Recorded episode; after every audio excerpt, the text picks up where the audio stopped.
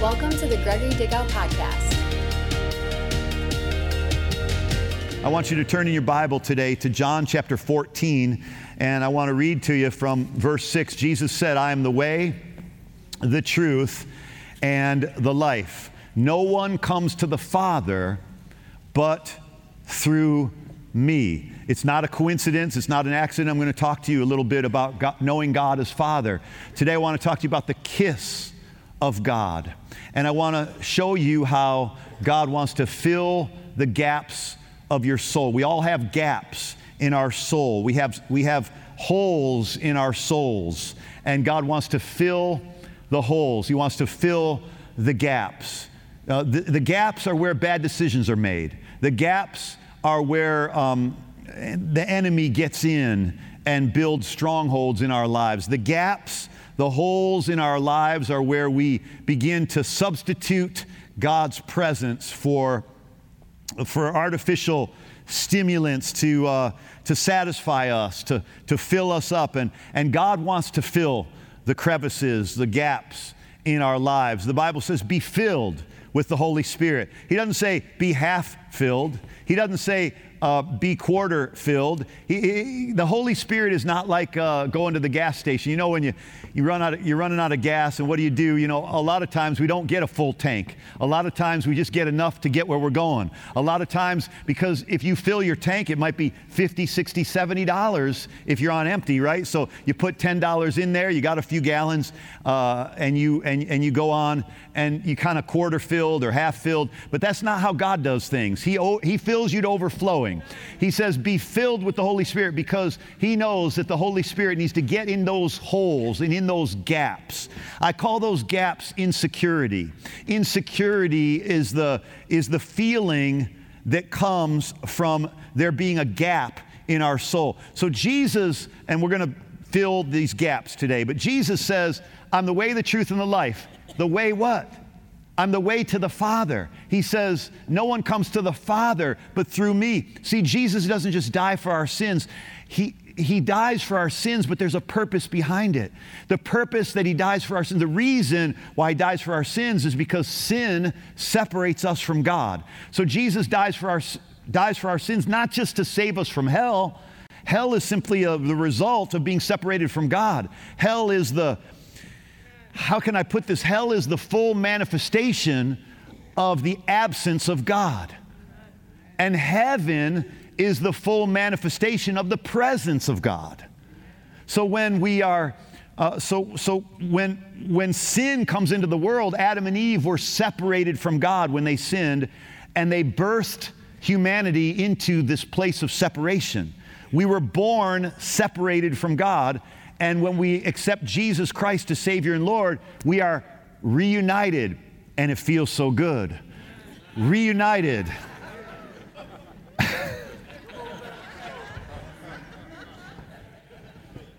Some of you don't know that because you're too young.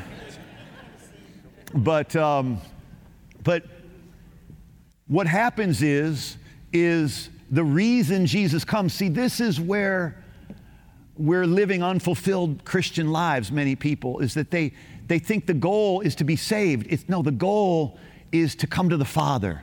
The goal is to have fellowship with the Father. Jesus made a way to get to the Father. We've all seen the little diagrams, the little drawings. God's up here and we're down here. And so the cross comes and connects us to God. Jesus becomes the, the, the, the cross is the bridge to the Father. And it really is. It's not just, oh, good, I'm not going to go to hell now. No, it's, oh, yes, I'm not going to go to hell, but more importantly, and even better than that, is I get to be connected to, to, to God, and He's my Father now, and we're going to spend eternity. You see, Jesus the greatest clarity of, of Jesus' identity was that he knew he was the Son of God. So the devil come, comes against and came against that more than anything else. If you are the Son of God, command these stones to be turned to bread. The challenge that the devil brought was to try to rob Jesus of his sense of identity as a son, as the Son of God. But um, I want you to see something about Jesus. He says, I'm the way, the truth, and the life. He's the way to the Father. He's the truth about the Father. And He is expressing the life of the Father and the life that the Father wants you to have. I'm the way, the truth, and the life. No one comes to the Father but through me. Verse 7, look at what he goes on to say. He says, um, Now, if you had known me, you would have known my Father also. In other words, we're the same. When you see me, you've seen the Father. From now on, you know him and have seen him. So Jesus was saying, I am the direct image and the mirror image and the exact replication and the exact um, personification of what the Father is like. And so this is where all of the world uh, is, is struggling. This is where the breakdown is, folks, is that Jesus came to dismantle and utterly obliterate every wrong concept and misconception and distorted view that you ever had of God. If you ever thought God was judging you, Jesus came to destroy that misconception. If you ever thought God was far from you, Jesus came to destroy that misconception. If you ever thought God was mad at you, Jesus came to destroy that and obliterate that distorted view. If you ever thought, well, God sent this sickness into my life to teach me a lesson, these are false beliefs about God that man made up because they didn't understand the simplicity of the gospel.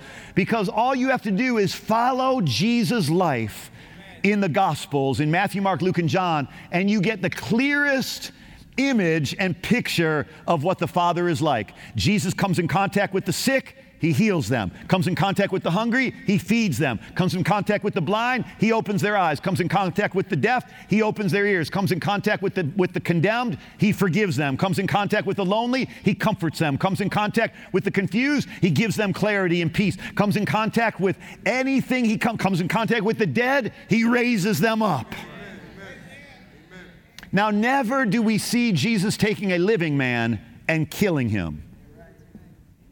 Well, God took my baby. No, where's that in the Bible? See, if you see Jesus taking somebody's baby, then yes, you can, you can say God did that. But because Jesus is, he, he completely removes all the mystery about what God is like. He removes all the distorted views, all the misconceptions, and all of the crazy theology made up by people that doesn't come from the image that Jesus Jesus is the exact image of the Father while he's in this earth so that you would have no debate about it. If you're if you're ignorant, he's your teacher. If you're lost, he's your evangelist, shepherd. If you're, uh, if you're sick, he's your healer. If you're broken, he's your restorer. If, uh, if you're wandering, he's your pastor. If, uh, if, you're, if you need to find out your calling, he's your apostle to send you into your purpose and send you into your mission. If you need a word, he's your prophet to give you the word in due season. He is everything that you have ever needed in Him to be. He is all of that and more. He is more than you'll ever need. He's abundant. He's rich. He's full. He's all of love, and love is Him, and He is love. God is love. He is, uh, he, he, the Bible says He's the Alpha and the Omega. He's the beginning and the end. He's the author and the finisher of your faith. He started it, and He's going to finish it. You didn't start it, He started it, and therefore He's going to finish it.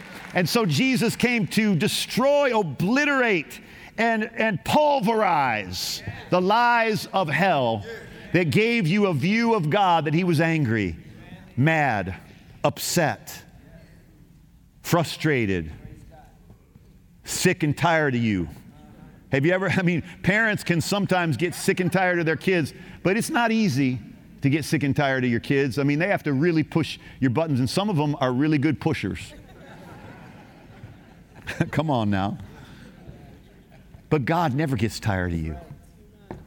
God is never loses patience with you. Have you ever lost patience with your child? God never loses patience with you. You take the best of the best qualities in a father and a mother, and you put that, you take the best of the best the love, the patience, the instruction, the kindness, the warmth. You take the best of the best qualities of a parent and you put that on steroids times a million, times a million, times a million, and now you're catching a little bit of a glimpse of what God is like all the time towards you. Now that's hard. The only person that's hard to hear, that's the only person that's, that that's hard for them to hear is the self righteous. Because we want, self righteousness makes you want to earn God's love and goodness and affection. But God doesn't do us good because we're good. God does us good because He's good. It didn't take much for God to do good, for Jesus to do good to people. All they had to do was come see Him, come ask Him, come touch Him, come bow before Him. And He blessed them, and He healed them, and He fed them, and He comforted them, and He delivered them, and He rescued them and he gave them meaning and he gave them significance. And the lepers came and he cleansed them. The adulteress came and he forgave her. The woman at the well came, having been married five times, and Jesus didn't say, Oh, you again. You going for your sixth now? Huh. Yeah, well, we know what the common denominator is in your failed marriages you. Jesus didn't say that. She said, he said, go get your husband. And she said, uh, I don't have a husband. He said, I know. You've had five, and the one you're living with right now, he's not even your husband. But go get him anyway. Because I want him to drink from this well. I want you, you, I want you to drink. I want him to drink. I want you to go. And she went and told her whole city. She became the first evangelist, a woman who had been married five times and was like so tired of it. At least she learned I'm not marrying the sixth guy. I'm just live with him, but I'm not marrying him, man. Look at how that ended up every time. Jesus. Jesus is so good. He's not good to us because we're good. He's good to us because he's good. Nobody was ever good enough. Nobody was ever good enough for God to do good to them. He did good to them because he's good. He does good to you. Goodness and mercy shall follow you all the days of your life simply because the Lord is your shepherd, not because of anything you do. It's because of who He is. The Lord is your shepherd. It's because of who He is that goodness and mercy will follow you. It's because of who He is that you can walk through the valley of the shadow of death and fear no evil, for God is with you. It's because of who He is. This is why Jesus came. So, uh, so, so when He comes and He says, This is who God is, they couldn't understand it. They couldn't believe it. So He kept he kept showing and kept proving and kept demonstrating that this is who I am. This is who the Father is. Why? Because he wanted to tear down all the religious notions that God was mad, that God was against them. And there were people before that thought God was mad at them. If you look at Deuteronomy chapter 1, verse 27, look at this Deuteronomy chapter 1, verse 27. Um, it says that. Um, the people, the, the children of Israel, grumbled in their tent and said this after God did many miracles for them they still said, The Lord hates us. The Lord hates us because he has brought us out of the land of Egypt to deliver us into the hands of the Amorites to destroy us. Never, never base, never base your, your belief about God, never base your belief about God on your current circumstances. Never base your belief about God on your current circumstances because they, they were currently in the circumstance that they were struggling in Egypt. They were wandering in the wilderness. And, and, and because things weren't going good for them, they allowed that to dictate what they believed about God. He hates us. He doesn't hate them, but they believed He did. And that's why they grumbled, and that's why they fell in the wilderness, and that's why many of them died in the wilderness, except for Joshua and Caleb and the people that went with them because they believed God was good and they believed God would get them through and they believed that God loved them. But when you buy into a distorted belief about God, you set yourself up for failure and God wants you to succeed, not fail. And that's what every father wants for his children you, you, you got to agree with me on that one that there is not one father among us, there's not one father that we're going to run into this week, this month, this year that doesn't want their, his children's lives to succeed. Every father want, they might not know, they might not know what it takes to succeed. They may not be successful themselves, but there is not one father in this world for the most part. There are exceptions, demonically possessed people, I get it.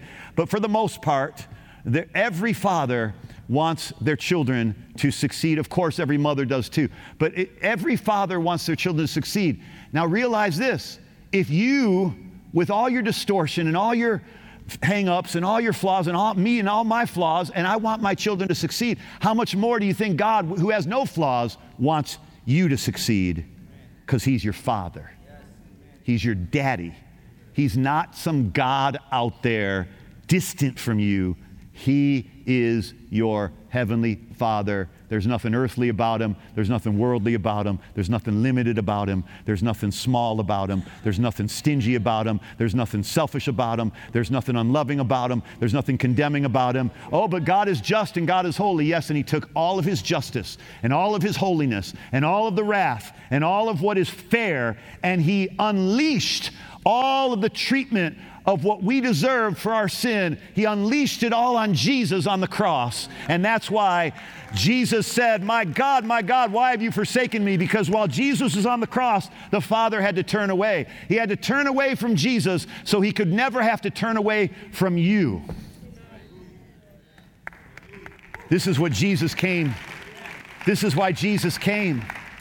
This is why Jesus came. He didn't come to tell you right from wrong. I'm not saying that He doesn't tell us right from wrong. And I'm not saying that He doesn't want us to choose right over wrong, but that's not why He came. He came to connect us to the Father, because when you're connected to the Father, you know what to do. When you're connected to the Father, you know who to ask. When you're connected to the Father, you know what to do. Boy, Father knows best. Used to be a TV show back in the day. My grandparents told me about it once. Long time ago. Father knows best. Now, now our world is so anti father. Like, as if fathers are always bumbling, stumbling, Archie Bunkers and, and Homer Simpsons, and, and uh, just, they're all just perceived as just stupid little idiots, you know, grown up boys that have just never grown up to be men. And what, why is that? Because Satan knows that if he can distort your view of, of the Father, and if he can get men to be less than what God created them to be, then he will destroy a generation. You know, in, in, throughout history, and I know I'm, I'm cutting into my own time here, so I'm, I'm not going to do my best not to cut into yours, but I'm cutting into my own time. But I want to say this that throughout history, Satan's plan has always been to destroy the next generation. So when when Moses was a child and, and they found out that Moses was going to be the deliverer, when Pharaoh found out uh, that Moses was going to be the deliverer, he sent a decree to kill all the children. Isn't it ironic to kill all the male boys that are two years and younger? Isn't it ironic that he, that the, the very Pharaoh that sent the decree to kill all the boys ends up becoming the father to Moses, and Moses grows up in the household of Egypt and grows up in royalty, and then ends up becoming the deliverer because God will always make sure that what the enemy sent for evil, God bent for good. Whatever, did, whatever, uh, uh, whatever demonic plot that the, that the devil has against you, God's going to turn it around. So he kills all, Satan has all these babies killed, all these boys killed just because they're trying, he's trying to kill the deliverer and he misses. And, he's, and he missed you, by the way. He tried to kill you and he missed. Tried to kill me and he missed. Every time. Man, I, I, believe, I believe God's so good. I could be standing out in the middle of a, of a, of a highway and a boulder could come, you know, from uh, out in the sky and it might come near me, but it will fall by me and it will not hurt me and every time something like that happens, I'm not, not, not that I've had a lot of boulders fall near me, but whenever something weird happens like that, I just look up and I go, ha ha ha, devil, you missed again. And you know that some of you who've been in terrible tragedies and terrible accidents, that was Satan's best shot at you, and he failed. And he'll never have a better shot again. And some of you have just You've escaped the storm through the eye of a needle. It's because, I'm telling you, it's because Satan was trying to, to rid, rid this world of you and trying to destroy your view of God. And so Satan destroys a whole generation through killing these babies through the decree of Pharaoh. And then Jesus is born, and Herod finds out, and he doesn't know which baby is Jesus, so he has all the babies killed again. And t- two years and younger, I think, all the male boys. And obviously, that's what caused Joseph and Mary to take the donkey ride through, you know, Bethlehem and uh, Jerusalem and all the things, all the places that they went. To, and God protected them. But yet, all these babies were killed. Why? Because Satan hates your destiny. Satan hates generations, and he's trying to kill generations. So Satan learns well, you know what? I can't get uh, all, the, all the kids killed, so here's what I'll do I'll, I'll get the fathers to abandon their children, so I damage them from within. So even if I can't kill the children, I'll damage the soul of the children through abuse, through, through abandonment, through insecurities, which is really what I wanted to get to this morning, but I, I, think just drawing this picture for you, it makes sense. You get, you, you, you get a hold of what I'm talking about. And, and all, all Satan is trying to do is this is why, you know, 90% of the people in prison are kids without fathers. 90% of rapists, kids without fathers. 90% of the people that commit suicide, kids without fathers, prostitutes, kids without fathers. They, they, they all had a biological dad, they all had a biological uh, donor, uh, but, um, but they didn't all have fathers. And even if you grew up in the same home, maybe your father neglected, abused, hurt. And so this is Satan's plan now. He, he can't get rid of everybody because there's laws and there's, he certainly tries his best to get rid of as many as he can, but, but what he tries to do is damage everybody and damage your soul through your upbringing, and he sets traps along the way in your life. There is a real plan that Satan has. There, is, there are real weapons that Satan uses, but here's the good news no weapon formed against you will prosper. No weapon. So, so how does Satan do it? Um, he creates gaps in our lives that we call, I call insecurity. What is insecurity? Um, if I can just give you some technical terms for a moment here to, to get you to understand this, is that insecurity is simply means to be without a cure. Insecure, without a cure. It means to be without a root without a root. You have no firm root. The Bible talks about when you have no firm root, then Satan is able to, you know, to choke out the word of God in your life. And, um, and, it, and therefore you don't become fruitful.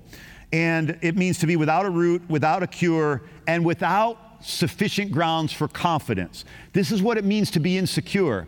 And so we're living in an insecure generation, a generation of people that don't have confidence, so they seek it in ways that are inappropriate and and compensatory. They, they try to compensate for a, person who feels inferior, tries to compensate by making themselves look superior to others. This is why there's racism, bigotry in the world today, because insecure people try to dominate others so they can feel better about themselves.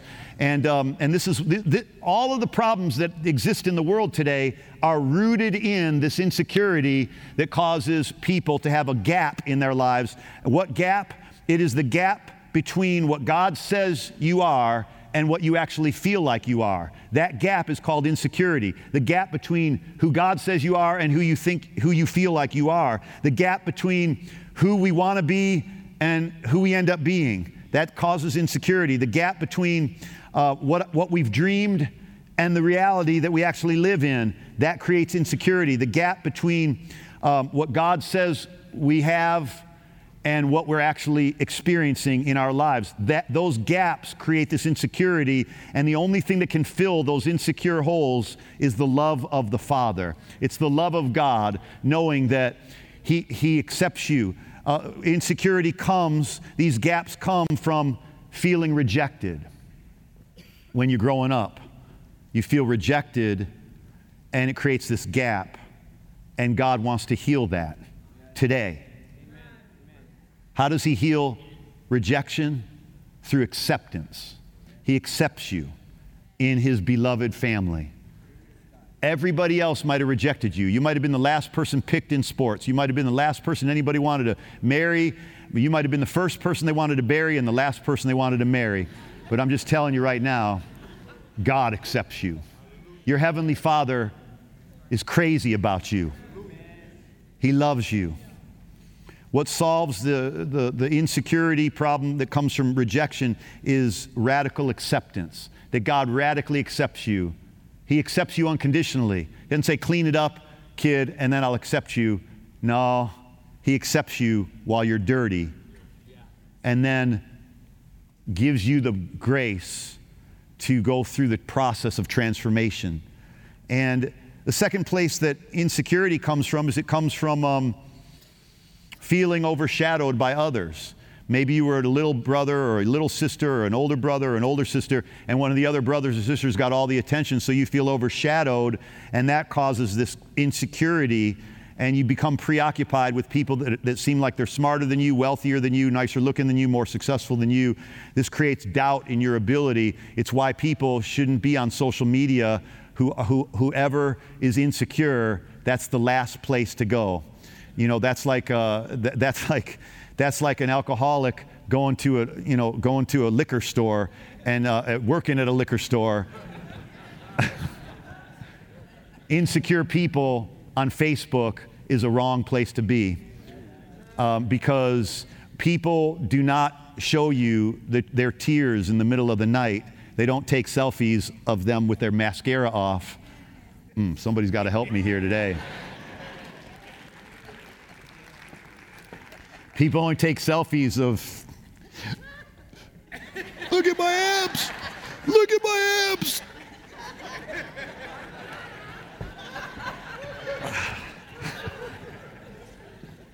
People don't take selfies of you, of, of themselves in the middle of the night when they're lonely and when they're hurting, but they show themselves with all these people and all, and then you're like, oh man, what am I doing at home? They're probably at home too. That's probably from a year ago.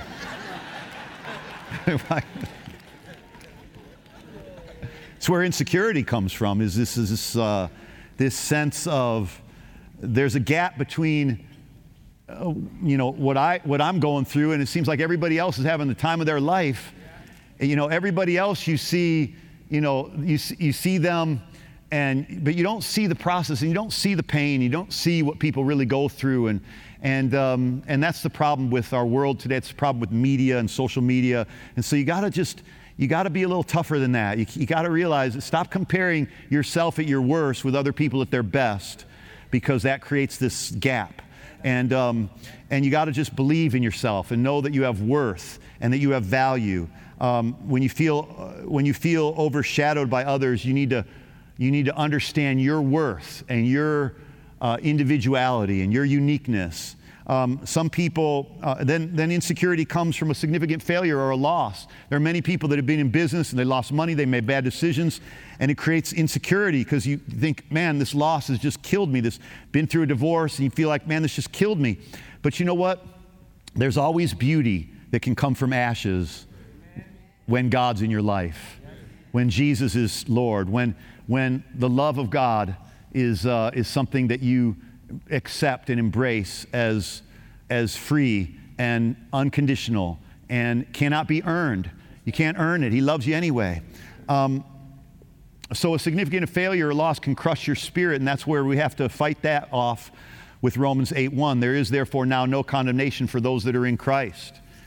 Uh, other people, they, they get insecure because they have a poor body image.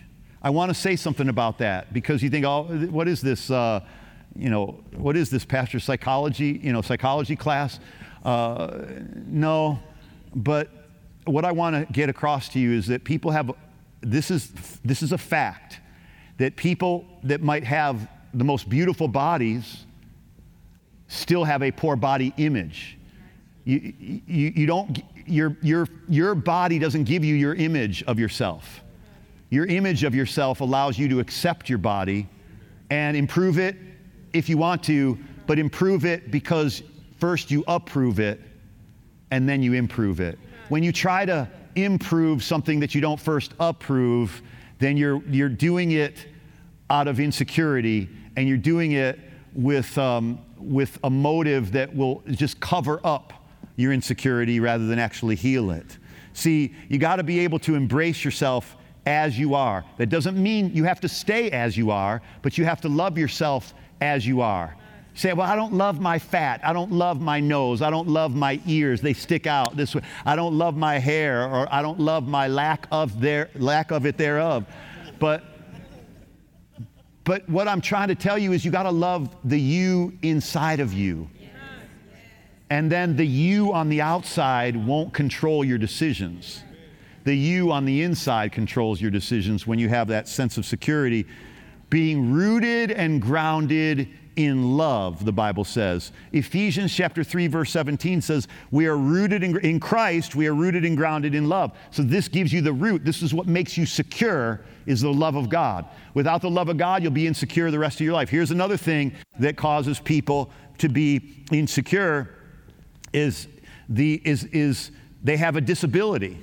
They have a learning disability, they have a physical disability, they have an emotional, mental disability. And because we're comparing, to everybody else. You see, this is why some people say, well, shouldn't we just, you know, whenever, whenever anybody's sick, just allow them to die, allow them to be killed, allow them to kill themselves.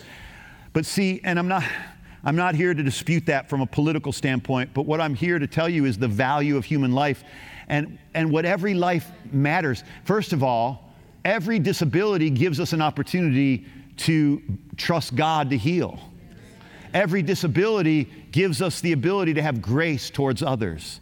Every disability gives us the ability to find other strengths in our lives rather than the ones that just the average person identifies with a, a person that has that, that, that's perfect or that doesn't have any uh, doesn't have any flaws or doesn't have any um, any disabilities. We all are we all are disabled in some way. That's why His grace is sufficient for us.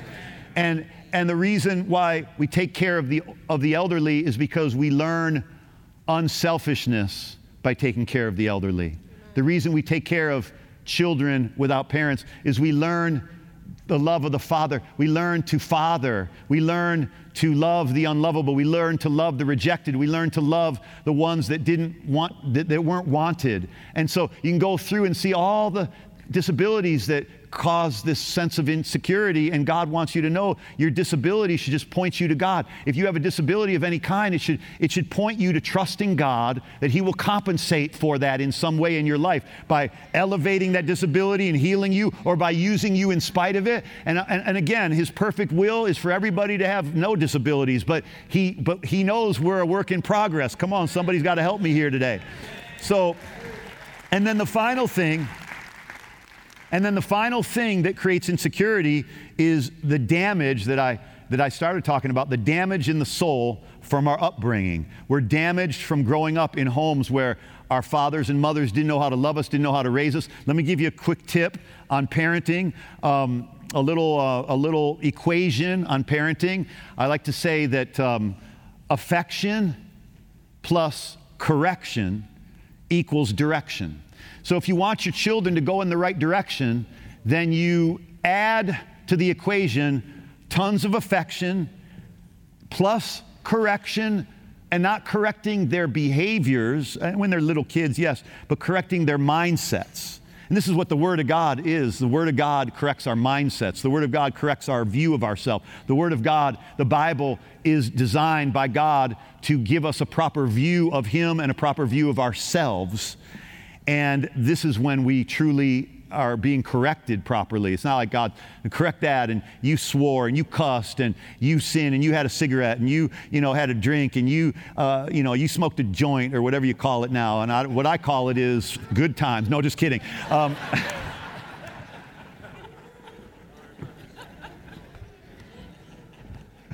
um, But, uh, but we think that's God correcting us. That's not, what, that's not correction. Correction is an adjustment in your thinking And that's what God brings. So affection plus correction equals direction. So a kid will always go in the right direction when he is smothered with affection with correction. If you just give correction, you're going to have a kid that is just always, you know, on edge. If you just give affection, you're going to have a kid that just is spoiled and rotten because they don't ever think that they need to be corrected. They don't ever think they do anything wrong. And, um, and they don't think they need to make an adjustment uh, uh, and, and, and realize that the earth doesn't revolve around them. Come on, help me now, parents. And so, um, and so you give them tons of affection, you give them the right amounts of correction, and you will always point them. It will that those two things will always get them going in the right direction. Okay? So the so so because we didn't have that growing up, God becomes that to us. God reparents us. You know, um, if I could just quickly just show you in Luke chapter 15, when the prodigal son leaves the father, uh, uh which I think is in verse 12 or 13. As soon as he leaves the Father, but within two verses, he's wasted everything. In other words, only in his connection with his Father is he thriving. But when he's disconnected from his father, if you put that verse up, it says, and then we, he left his father, and within days, he squandered everything he had. Look at what it says. After many, not, not many days later, the kid leaves goes on a journey in a distant country, and there he squanders his estate with loose living. You always make bad decisions when you disconnect from your father. You always make good ones when you stay with him. God is Father. When you fellowship with your Father, you'll make good decisions. When you live a life disconnected from your Father, when you live a life broken because of how you grew up, and you see God as a distant God out there, then you'll, you'll make bad decisions. But when you realize, no, He's always coming after you, even when the son is lost, the father's looking for him every day, every day. The father's looking for him every day. Finally, he sees him out of the corner of his eye. And verse 20, he sees his son coming back to his senses. And the father gets up, he goes, comes to his father, but while he's still a long way off, and this ought to encourage somebody, no matter how far off you are from God's will, God sees you from a long way off. He feels compassion for you from a long way off. He runs to you from a long way off. He embraces you and kisses you.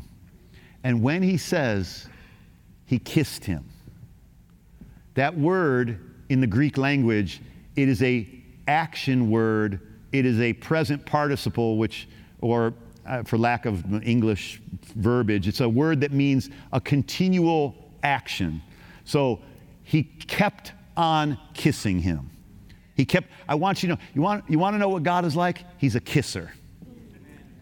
And he keeps on kissing and kissing and kissing and kissing and kissing and kissing and kissing. Because what a kiss says is, I accept you. What a kiss says is, I forgive you. What a kiss says. Now, this is the kisses of the Father. Remember the context here the son has wasted the father's estate. So when he kisses him, it says, I accept you. Even though you're dirty, I accept you as you are. Amen. He didn't say, Go clean up so I can kiss you. He kissed him while he was filthy. He had just come out of a pig's trough. He kissed him to say, I accept you. He kissed him to say, I forgive you. Then he kissed him again to say, I restore you. Because the next thing he does is he says, and the, the son tries to, you know, uh, give his speech, right? His son tries to give his speech. Uh, your father, I've sinned, and you know, heaven and yours, I just make me like one. Stop! The father says in verse 22, bring the best robe and put it on my son, verse 22. And, and bring, bring, bring a ring and put it on his fingers. This is, this is privileges restored. Okay, it's righteousness restored with the robe. Bring the best robe. Isn't it great? He didn't say, you know, go get something. You know, this kid is filthy. Just get a cloth, get a dirty rag from the laundry room, get something from the garbage, get a little paper towel, bounty, it'll pick it up. Um, he's like, bring the best robe. It's the best. The Father gives you the best. Bring the best robe and put it on him. Put a ring on his finger. That ring represents royalty. That ring represents authority, so his authority is restored. Put sandals on his feet. His position is restored. Kill the fatted calf for him because we're going to celebrate. His joy is restored. This is why he kissed him over and over again. God's kissing you today. No matter who you are, He's kissing you. And He says, I accept you. Your insecurity dries up. He says, I forgive you. The gap disappears. He says, I restore you. And you feel thankful. He says, You're still royal in my book. And he gives you back your authority. And he says, You don't have to be beat yourself up about this. You're not going to be a servant in the back of the house somewhere. You're my son. Let's celebrate. And he kills the fatted calf, which means meat is neat.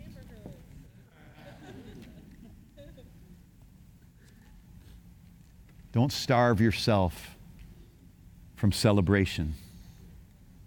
Don't try to pay for your squandering and the years that you wasted and the mistakes that you made. The Father says, No, don't give me your speech. Don't give me your religion. Don't try to make your promises. Don't try to tell me that, you know, you'll just be a servant. I'll just be a servant, God. I, Father, I, I just want to, you know, uh, just make me like one of your servants. And I've sinned against heaven and in your sight. The Father doesn't listen to his speech. He doesn't forgive him based on his speech. He doesn't even let him finish his speech. Listen, religion, re- religious demons that are trying to lie to you. I'm going to tell those religious demons something. Your little speech to God, I'm so sorry. Lord, forgive me. I was an idiot. I'm such a blankety blank. I, Lord, I just am so wrong. I just need to repent. I just need to have so much sorrow for what I did. No, the Father wants to interrupt that nonsense, baloney sandwich, BS crap. And He wants you to realize your speech your speech does not give you his love or his acceptance. He interrupted the boy's speech and he said, I don't want to hear a thing about it. Let me tell you what to believe. Let me tell you about who I am. I'm the lover of your soul. I'm the restorer of your soul. I'm the healer of your soul. I'm the restorer of your privileges. I'm the kisser of your soul. I'm the kisser of your heart. I'm the kisser of your spirit. I'm the kisser of your life. You're my son. You're my child. And all that time you were gone, I was planning this party. All that time I knew you were coming home. I knew you were coming home. And let me tell you something, child of God. God knew you were coming home and he's rejoicing. And all the angels in heaven rejoice over you please know that He's not giving you a party the first day you get saved and then make you sit in the closet and punish you for your disobedience. No, the party continues every day of your life as a child of God. When you know God as your Father, it is a celebration all the days of your life. You are loved. You are restored. You are accepted. You are forgiven. The privileges are yours. The royalty is yours. The authority is yours. The table, the fatted calf, the celebration, the joy of your Father is now the joy of His sons and daughters. Come on, stand to your feet and let's thank God for the restoration and the love that our Heavenly Father has for us. My God, my God, I want you to pray right now. Lift your hands to heaven. Say, Lord Jesus, heal me of everything broken from how I grew up, every distorted view that I've had of God, every distorted view that I've had of Jesus. Heal me. Every abuse that I suffered, every dysfunction I grew up with. Lord, I receive your healing touch.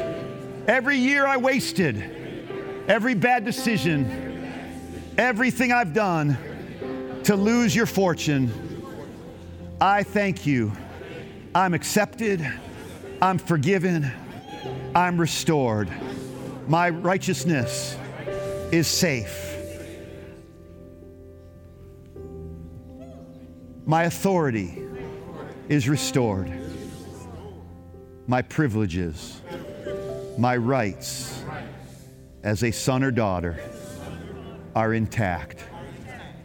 And the joy of my Father is my strength. From this day forward, God, I see you as Father. Abba, Father. Heal me where I'm broken and restore me to your purpose and your destiny as your son or daughter. In Jesus' name, amen. Amen. Well, thanks so much for joining me on the podcast today. I hope you're encouraged by today's message. And listen, if you're in the Chicago area, I want to meet you. You can join me every Sunday at Life Changers Church in Hoffman Estates or in downtown Chicago. If you're looking for a church home or maybe just want to know more about God, I would love for you to be my guest this Sunday. You can find our service times and locations at lifechangerschurch.com and you can even plan your visit there. Our team will host you and make you feel right at home. For anyone else listening around the country and around the world, you can always join me every Sunday online. Be a part of our online church community at lifechangerschurch.com or on Facebook and YouTube. I hope to see you this Sunday. God bless.